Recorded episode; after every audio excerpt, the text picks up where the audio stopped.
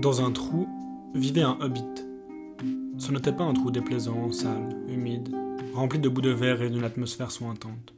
Non plus qu'un trou sec, nu, sablonneux, sans rien pour s'asseoir ni sur quoi manger. C'était un trou de hobbit, ce qui implique le confort. Vous aurez sûrement reconnu l'Incipit du Hobbit, la toute première œuvre publiée par Tolkien, le début d'une longue épopée en terre du milieu qui a fait voyager nombre de lectrices et de lecteurs à travers le temps et l'espace. Aujourd'hui, et pour ce tout premier épisode de mon podcast, je reçois Johan Hoffman. Il va nous parler de la façon dont il est entré il y a quelques années grâce au Seigneur des Anneaux dans ce monde magique imaginé par Tolkien, comment cette plongée en terre du milieu lui a permis de mieux vivre son anxiété, et l'a amené aujourd'hui à imaginer un long périple de plusieurs mois en van sur les terres celtiques. Bienvenue à toutes et à tous sur le podcast du dernier mot.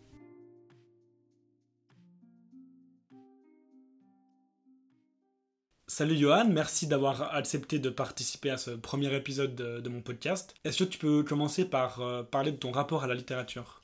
Alors bonjour, bah moi je me décrirais pas non plus comme un grand lecteur. Autant dire que je lis euh, très rarement que quand j'ai vraiment du temps en vacances.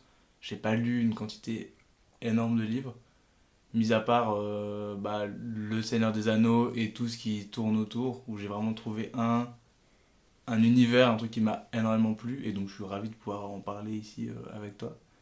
Alors, avant de parler de tout l'univers de Tolkien, tu pourrais commencer par résumer Le Seigneur des Anneaux, qui est a priori la porte d'entrée la plus évidente à tout ce monde magique?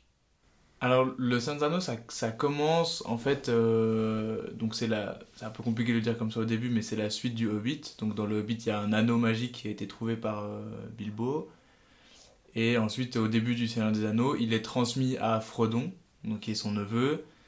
Et euh, il s'avère que cet anneau n'est pas juste un anneau magique banal, en fait, c'est l'anneau le plus puissant de tous les anneaux de pouvoir qui ont été créés par le Seigneur des Ténèbres. Et donc c'est la quête, en fait, il s'avère qu'il faut absolument le détruire parce que si cet anneau tombe entre la mauvaise main, c'est la fin de, de, du monde, plus ou moins. Et donc, euh, dans toute cette quête, euh, Bilbo il va être aidé par euh, Gandalf, le magicien, Gimli, le nain, Legolas, l'elfe, Aragorn, qui, sans tout spoiler, quoi, est un héritier d'un trône des hommes, par trois de ses compères euh, Hobbit aussi. Et donc c'est toute leur épopée en fait. Et après les histoires vont s'entrecroiser euh, à travers les rencontres, à travers euh, bah, les différentes péripéties du voyage, à travers les montagnes, à travers les plaines désertiques, jusqu'à arriver à la montagne du destin, là où c'est le seul endroit au monde où on peut détruire l'anneau. Et donc c'est l'histoire de la quête pour aller détruire cet anneau qui amènera à une guerre générale, etc. Quoi. Donc là, tu nous as présenté rapidement la communauté aussi de l'anneau. Est-ce que parmi tous ces personnages, il y en a un qui te plaît particulièrement? Alors, c'est pas dans la communauté de l'anneau, c'est dans le deuxième livre, mais il y a un personnage que, un personnage que j'aime vraiment bien, c'est euh, Silverbarb, donc euh, Treebeard en anglais. C'est un ent. C'est pas vraiment des arbres en fait, euh, c'est des sortes d'arbres euh, hommes plus ou moins. C'est des arbres qui peuvent se déplacer, qui peuvent communiquer entre eux et qui sont extrêmement. C'est une race extrêmement, extrêmement ancienne en fait. C'est des elfes qui leur ont appris à parler, à communiquer. Et par exemple, Sylvebarbe, il a plus ou moins des milliers d'années, je crois. Donc en fait, c'est possible à travers les écrits de Tolkien de retracer tout son parcours à lui, tous les endroits où il était, etc. Et un peu, ça représente un peu la force de la nature et ce que Tolkien voyait en les arbres, c'est bien représenté par euh, ce personnage. Et qu'est-ce qui t'a le plus plu dans le style de Tolkien? Et au contraire, qu'est-ce qui t'a le moins convaincu C'est très général en fait, je pense. Euh, la manière de. Juste de. Bah, L'histoire elle est extrêmement bien racontée parce qu'en fait elle est quand même prenante et. Mis à part que c'est très lent et des fois très contemplatif, moi ça, ça me plaît. Parce que ça me permet de me projeter dans. dans l'imaginaire euh, qu'il a créé et je pense que c'est surtout ça qui m'a plu en fait, plus que vraiment. Et ce que ça raconte aussi, mais le côté très guerrier, très royaliste, euh, ça me plaît un peu moins. Mais en fait, c'est un peu un détail euh, pour moi, c'est vraiment l'imaginaire qui prime.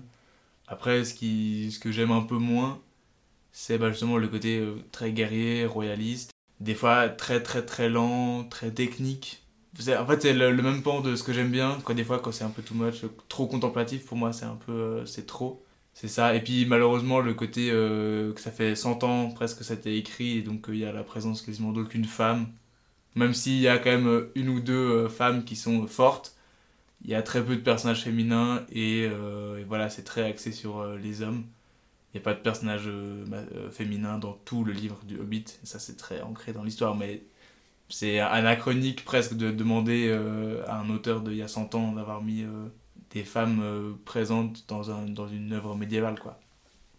Oui, c'est un peu les deux grands ponts qui étaient reprochés à Tolkien. C'est que pour certains, c'est difficile de rentrer dans son œuvre quand même. Il y a beaucoup de gens qui ont abandonné la lecture du Seigneur des Anneaux, dont moi, à, à, la fin du premier livre. Et oui, ce côté des femmes. Est-ce que maintenant, on parlerait pas de la grande épopée des réalisations, enfin des adaptations cinématographiques du Seigneur des Anneaux? Est-ce que ah, tu peux nous en parler un peu? Parce que c'est quand même très drôle Ah oui, on peut en parler parce qu'il y, a, énormément de choses à dire. Déjà, les, les trois films ont été récompensés, etc. et tout. Ils, ils reproduisent euh, alors c'est une adaptation donc c'est pas forcément le truc le plus fidèle au livre mais c'est une adaptation donc euh, c'est normal il y a des passages des personnages qui ont été enlevés qui sont pas du tout évoqués et tout mais de manière générale, ils n'ont ils ont pas été euh, récompensés pour rien. Ça reste euh, des films mythiques, extrêmement bien faits, avec à travers la musique aussi qui est vraiment spectaculaire et complètement dingue. Mais il y a aussi eu il y a une série d'adaptations, il y a celle qu'on connaît, qui sont les trois films de Peter Jackson, dont je recommande d'ailleurs les, les versions longues ainsi que la, version making of où on voit tout comment ça a été fait, où est-ce qu'ils ont tourné. Ça, c'est complètement dingue ce qui a été fait autour de cette œuvre. Mais il y a eu aussi d'autres œuvres en dessin animé ou qui ont, qui ont existé. Donc des œuvres en dessin animé qui sont euh, des fois moitié euh, tournées en prise de vue réelle, moitié en dessin animé. C'est assez rigolo à voir parce que c'est vraiment. Ça date des années 70, donc c'est vraiment complètement dépassé mais c'est une, vision de voir une vision de l'œuvre et c'est assez euh, intéressant à voir. Et il y a aussi une, vous avez peut-être déjà entendu parler de l'adaptation avortée de, par les Beatles qui ont voulu racheter euh, les droits. À qui Tolkien a dit non, parce que c'était à l'époque où ils étaient, euh, je pense, années 50, 60. Quand les, les, Beatles étaient au top de leur truc et ils se sont dit on peut essayer d'avoir les droits pour ça. Malheureusement, ou heureusement, je sais pas, ils les ont pas eu mais il voulait faire jouer euh, John Lennon en Gollum, euh, Paul McCartney en Frodon, je crois que c'était Ringo Starr en Sam et George Harrison en Gandalf ou quelque chose comme ça. Et, mais ça a malheureusement, ou peut-être heureusement, jamais vu le jour. Mais ça aurait pu être quelque chose d'assez spécial. Est-ce que tu peux maintenant nous situer le Seigneur des Anneaux dans l'univers très vaste de Tolkien? Alors, le Seigneur des Anneaux, c'est plus ou moins une des dernières œuvres dans la, temporalité, la chronologie euh, totale. En fait, le tout début, le Silmarillion, qui est assez connu aussi, qui a été publié euh, après sa mort, c'est en fait c'est la, genèse. Donc en fait, au début, c'était euh, il y avait un grand dieu et des demi-dieux qui en fait c'est axé autour de la musique, donc c'est assez, assez joliment raconté aussi. Et donc évidemment, il y a un seigneur des ténèbres qui dénotait avec la musique dans ce, dans ce cadre-là, il y a la terre qui est créée, tous les dieux qui y vont et qui créent un peu, donc il y a la déesse plutôt de la nature, plutôt de la pierre, forgeron des dieux qui lui est celui qui a créé la race des nains. Il y a tout ça qui se met euh, petit à petit en place. À un moment, il y a les elfes, donc les elfes qui sont en fait les enfants du dieu suprême qui s'éveillent, qui ensuite entreprennent tout un voyage pour euh, se rendre sur euh, les terres immortelles, donc c'est là où les dieux vivent. Et euh, donc à cette époque, il n'y a pas de soleil, il n'y a pas de lune. En fait, il y a juste euh, deux arbres qui donnent la lumière, un qui est doré et un qui est plutôt argenté. Et il y a toute une histoire où le, Seigneur des Ténèbres vient avec une... Euh, je n'ai plus son nom, j'ai plus son nom maintenant, mais c'est une, une sorte d'araignée géante qui est en fait la mère de l'araignée dans le Seigneur des Anneaux. C'est dans la descendance, c'est la même lignée qui en fait viennent, ils attaquent les arbres, donc ils sucent leur énergie euh, vitale. Donc ça tue les arbres. Mais le... déjà il y a un fruit de chaque arbre qui a pu être récupéré, qui donne ensuite la lune et le soleil.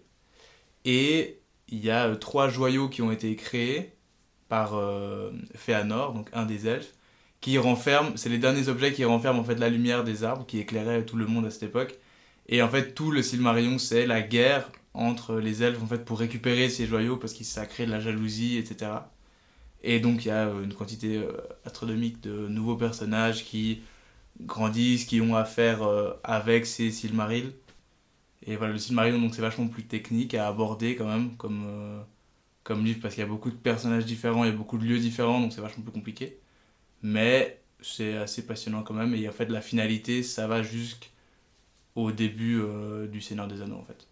Si tu devais conseiller un livre pour commencer à rentrer dans l'univers de Tolkien, tu, conseillerais lequel?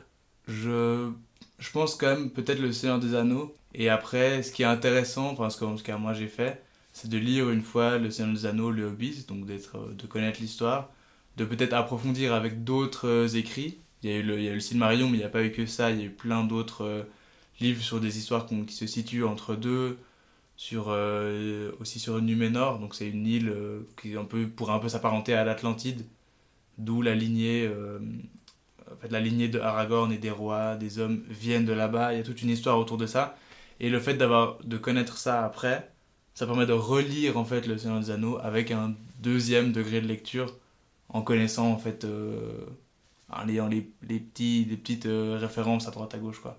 Ouais c'est ça, c'est un univers qui est très riche et on a pu le comprendre aussi très complexe. Euh, est-ce que tu peux du coup nous parler un peu de celui qui a créé, euh, le génie qui a créé cet univers quand même euh, qui est extrêmement précis en fait?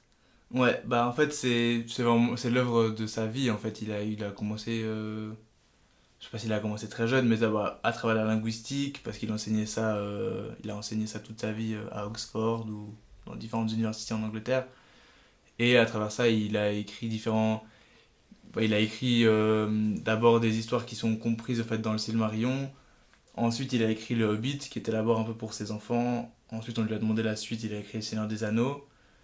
Et, euh, en, fait, bah, en fait, Le Hobbit, il était en train, je crois que l'anecdote, c'est que il corrigeait euh, la copie d'un élève de l'école et tout, et il a écrit sur le dos de la page Dans un trou vivait un Hobbit. Même lui, il savait pas trop, je crois, à l'époque, ce que c'était un Hobbit et où ça allait et tout. Et ensuite, il s'est lancé dedans, il a, il a écrit tout ça. Euh, perfectionniste comme il est, bah, il y a eu au final très peu de choses qu'il a écrites qui ont été publiées de son vivant. Seulement, euh, peut-être les aventures de Tom Bombadil, qui c'est un personnage qui apparaît dans les livres euh, du Seigneur des Anneaux, qui interagit des fois avec les hobbits. C'est une série de petites histoires. Je pense le Hobbit et les trois tomes suivants. Mais sinon, de son vivant, pas grand-chose a été publié. C'est surtout son fils, Christopher Tolkien, qui, euh, en fait, toute sa vie, il a été vraiment bercé aussi par l'œuvre euh, de son père. Autant euh, bah, par l'écrit dans lequel il a voulu transmettre. En fait, tous les livres qui ont été écrits beaucoup, c'est une sorte d'analyse de comment Tolkien a écrit. Donc c'est Christopher qui explique, voilà, ça c'était la version A, B de tel texte, etc. Je pense que là, il a voulu dire ça. Il, il pense que ce terme-là, ça, ça se reporte à ça. C'est vraiment comme s'il décryptait un texte historique, en fait. Et euh, bah, toute sa vie, les deux, ils ont été très proches. Il y a une anecdote qui est, vraiment trop, trop belle. C'est un soir, euh, je crois que Tolkien, il faisait une peinture de, de Foncombe, de Rivendell en anglais, où il y a euh, dans la vallée, où il y a la maison, où il y a une cascade, etc. Et je crois que Christopher, c'était un enfant, il pleurait un peu, il est arrivé là, il regardait ce que son père il faisait. Et il a fait tomber une goutte sur le tableau, donc en fait il a un peu gâché le tableau. Mais euh, Tolkien, il a réussi à transformer la goutte euh, en un truc qui fait maintenant partie du tableau. Et quand, quand on voit l'image et qu'on sait qu'il y a ce petit truc qui s'est passé dedans, c'est assez dingue. Et il y a vraiment un lien entre Christopher et euh, son père qui a permis de, de mettre à jour tout ce qui est publié aujourd'hui en fait. Ouais, Tolkien, il est, il est, vraiment connu pour ce souci du détail. Est-ce que tu pourrais nous donner quelques exemples qui prouvent à quel point il était perfectionniste? Bah, comme je l'ai dit, il y a le fait qu'il n'ait pas publié grand-chose enfin de son vivant déjà. Et bah, ensuite, dans les, les lignées, déjà, chaque, euh, chaque livre euh, du Seigneur des Anneaux a, un à propos. Au début de la communauté de l'anneau, il y a un chapitre sur euh, l'herbe à, à pipe, donc qui est vraiment quelque chose d'important dans le monde de Tolkien, un truc que les hobbits ils sont tout le temps en train de fumer. Et en fait, quand on le remet en conséquence, ça a une influence sur un peu l'histoire. La mythologie de la Terre du Milieu, on peut la raconter comme si c'était la vraie, une vraie histoire en fait comme si on pouvait vraiment se replonger dans des vrais faits historiques. Et il y a, y a tant, il y a énormément, énormément d'exemples qui permettent de, de, prouver ça en fait. Euh, les lignées, même des personnages qui apparaissent jamais, on connaît leur lignée, on connaît tous leurs noms. les langages, ils sont, ils sont sourcés, on pourrait parler en cette langue-là. Il y a aussi un alphabet qui a été créé, enfin, tout a été poussé à son paroxysme pour créer le le plus réel possible en fait.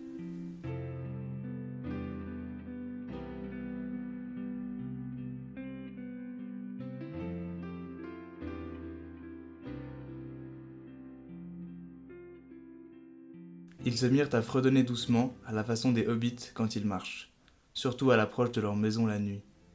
Chez la plupart, c'est une chanson à souper ou une berceuse, mais ceux-ci fredonnèrent une marche, qui n'était pas sans allusion au souper et au lit, bien sûr.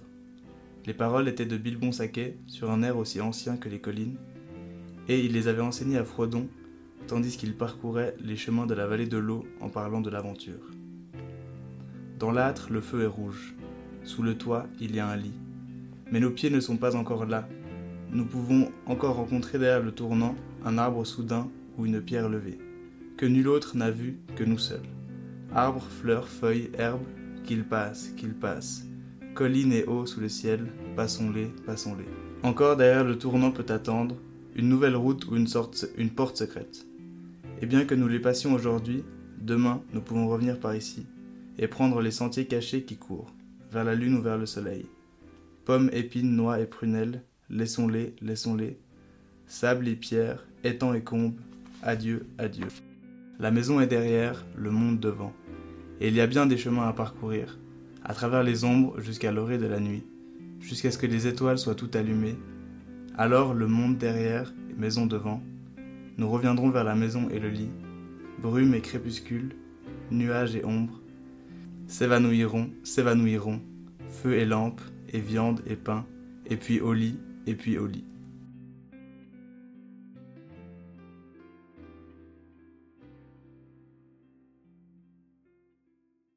Alors moi j'ai choisi cet extrait parce que j'aime bien, ça montre déjà une partie de ce qu'est dans la littérature de Tolkien, c'est toutes les chansons, parce que c'est hyper présent. Et il y a des livres entiers uniquement euh, de chansons, de poèmes, etc. Et donc ça, ça montre une certaine, un certain pan de sa littérature. Et en plus, c'est une partie de l'histoire que j'aime bien. C'est le début où ils partent à l'aventure et ça s'entend dans la chanson qu'il y a un truc de. Ils veulent partir à l'aventure, mais ils n'ont pas encore conscience de tous les enjeux, de tout ce qui va arriver. Puis ils pensent déjà à vouloir rentrer chez eux, et donc j'aime bien, ça vient le côté très hobbit de se dire euh, t'es, tranquillos à la maison, etc. Et et je trouve assez beau. surtout la dernière partie de la chanson, en fait, elle est très très. J'aime beaucoup. Et en plus, dans les adaptations en film, ils en ont fait une chanson. Et la chanson, ils l'ont mise euh, dans la fin. Qui est, elle est super belle, elle est chantée par un des acteurs et tout. Et elle est vraiment. C'est hyper hyper beau comme il, comme il vend euh, ce texte. Et donc, euh, voilà, c'est un des extraits au, lequel, au premier, j'ai. le premier extrait auquel j'ai pensé quand tu m'as dit qu'il fallait que je choisisse un extrait. Il y a ça qui m'est venu. Euh. Et j'aime bien la phrase euh, La maison est derrière, le monde devant. Je trouve que c'est euh, une belle image pour le voyage. Je trouve que c'est joli. Et c'est un extrait qui t'a parlé aussi de toi plus intimement? Bah, en... actuellement, oui, parce que je suis en train de préparer un voyage, donc c'est quelque chose qui me plaît bien. J'aime bien l'idée de ouais, de laisser la maison derrière et d'avoir tout le monde devant et de partir à l'aventure. Je trouve ça assez. Euh, c'est assez joli comme truc, avec toujours l'idée un peu du retour quand même, qu'on est quand même bien à la maison et puis qu'après c'est stylé de trouver un petit chez soi. Mais euh, plus particulièrement, non. Pour le voyage, je trouve que c'était une jolie image. On va rentrer maintenant dans la deuxième partie euh, de ce podcast, une partie qui sera plus liée à ton ressenti personnel, à comment tu as reçu l'œuvre. Est-ce que tu peux du coup maintenant nous parler un peu du contexte dans lequel tu te trouvais quand tu as découvert Le Seigneur des Anneaux? Alors c'était un contexte un peu particulier parce que j'étais vraiment... C'était un moment où j'étais très angoissé, très anxieux. En fait j'avais besoin d'occuper mon cerveau à quelque chose en fait. Mais d'un côté, il fallait que je sois sûr dans, dans quoi j'allais. Par exemple, euh, je voulais pas me retrouver face à quelque chose qui pouvait me créer des angoisses. Et vu que j'avais déjà eu un premier pas dans le Seigneur des Anneaux à travers des jeux vidéo, des, des films, en fait, je connaissais en, dans les grandes lignes l'histoire. Bah, c'était une sorte de safe place un peu pour moi. Et ça m'a permis d'y aller un peu les yeux fermés en sachant que j'allais pas que j'allais vraiment trouver quelque chose que de réconfortant dans lequel je pouvais laisser aller mon esprit euh, naturellement sans avoir de choses euh, plus angoissante, quoi. Donc ça m'a vraiment permis de canaliser ça, en fait. Est-ce que le fait que ce soit un univers magique, ça t'a permis aussi de t'extirper d'une certaine façon d'une réalité qui, sur le moment, était euh, décevante ou angoissante? Bah, Je pense un peu parce que ça a toujours tendance à me le faire maintenant, mais en fait, dans, dans le Seigneur des Anneaux, il peut y avoir la guerre, des risques de mort de tout le temps, des, des, des, des, trucs, des gens qui meurent, etc. Mais en fait, ça me touche pas de la même manière que si je, je lis quelque chose qui est ancré dans une réalité que je vis moi-même. Si je lis un polar euh, policier qui se passe chez moi à Genève, ça peut avoir tendance euh, à m'angoisser euh, énormément. Plus que si je lis quelque chose qui peut être la même chose dans une temporalité complètement différente avec de la magie et des, des loups qui gueulent. Ça me, ça me touche pas. Donc en fait, c'était. Ouais, c'est assez étonnant. Autant tu arrives à te à te projeter dans les personnages et en même temps tu as une forme de, de, recul qui te permet de vraiment faire la différence entre la réalité et la fiction. Ouais, je pense que ça me, permet de, de... En fait, j'ai pu prendre tout ce que je voulais dedans. En fait, j'étais une sorte de... Parce qu'il y a des moments où, comme j'ai dit, c'était des fois plus compliqué à lire et c'est un peu... Euh, c'est plus lent, etc. Et en fait, il y a, y a des passages que j'ai toujours pas vraiment, je pense, compris euh, à quoi ça servait dans toute l'histoire, etc. Mais c'était pas grave en fait, j'ai pu prendre que ce que j'avais envie et j'avais besoin, et j'ai toujours besoin et ça me plaît toujours. Le côté imaginaire, le côté féerique, et j'ai pu, pu piocher ce que j'avais besoin.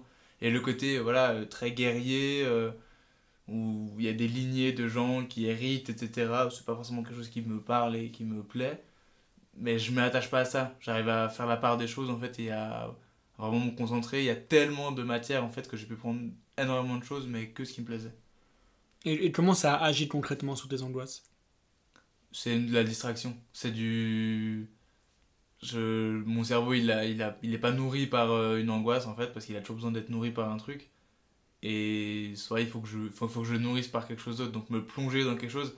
Quand je suis en période de trop d'angoisse, c'est même pas possible en fait, parce que la, la, quand je, la manière de nourrir mon cerveau en lisant, elle est moins forte que quand je regarde par exemple une vidéo et tout parce que j'ai quand même me concentrer, je dois pas avoir de bruit. Mais euh, quand même, quand j'ai pas trop d'angoisse, bah, en fait, je peux mettre ma petite musique, ma petite musique euh, celtique, d'ambiance, euh, tranquille.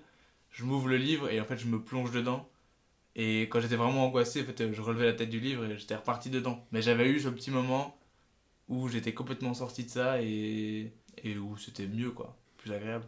Et tu penses que l'attachement que tu portes aujourd'hui à tout l'univers de Tolkien, il est aussi fort à cause du contexte Est-ce qu'il aurait été aussi fort si tu avais lu euh, ce livre dans une période beaucoup plus paisible, euh, il y a 10 ans je, je, sais pas si ça aurait changé parce que c'est quand même un univers que je connais depuis longtemps. Parce que j'ai joué à des. Justement, comme j'ai dit, j'ai joué à des, un jeu vidéo mythique de mon enfance, c'était Bilbo le Hobbit. Ensuite, j'ai vu les films euh, avant.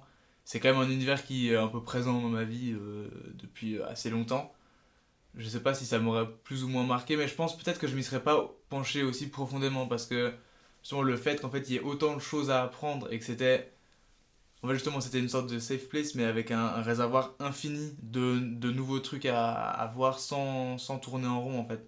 Et en étant tout le temps dans ce truc sûr où on sait qu'il y aura rien de il y aura rien de grave il y aura rien de flippant quoi.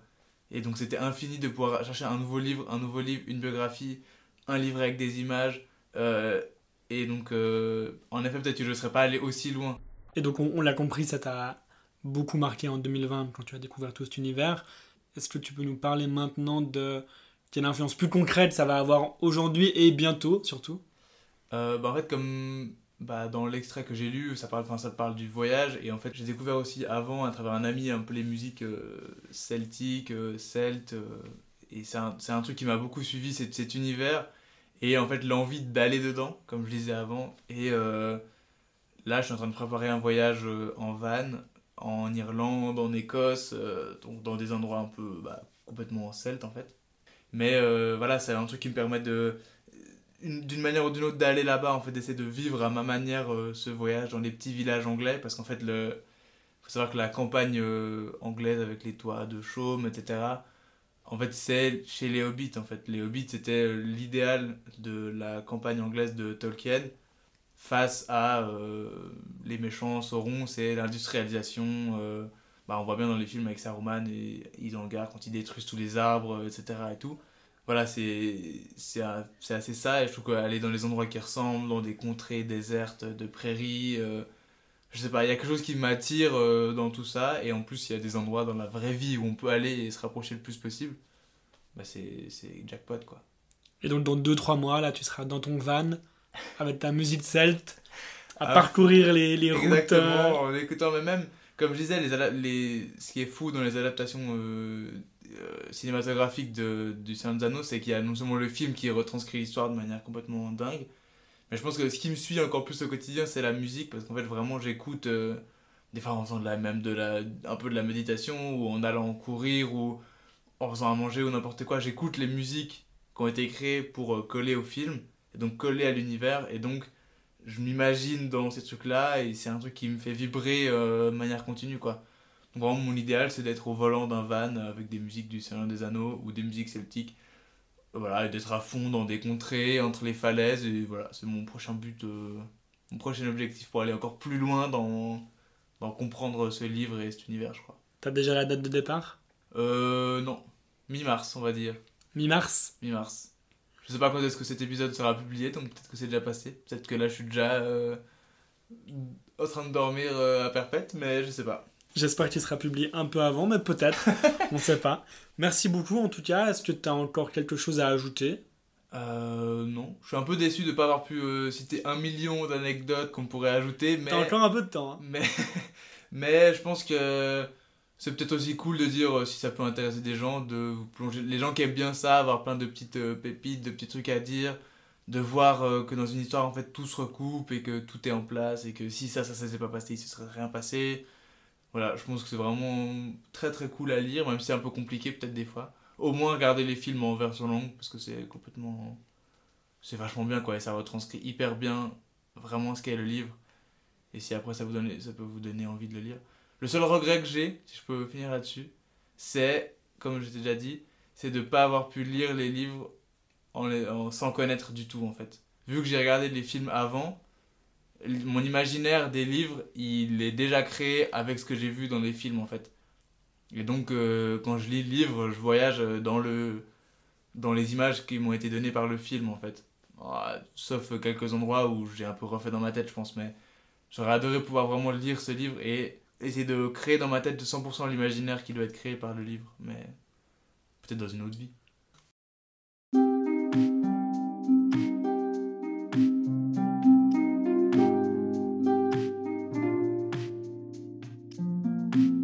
Arrive à la fin de cet épisode, j'espère qu'il vous aura plu. Un grand merci à Johan Hoffman d'avoir partagé avec sincérité et précision son expérience sur l'œuvre de Tolkien, et à tout bientôt pour un nouvel épisode du Dernier Mot.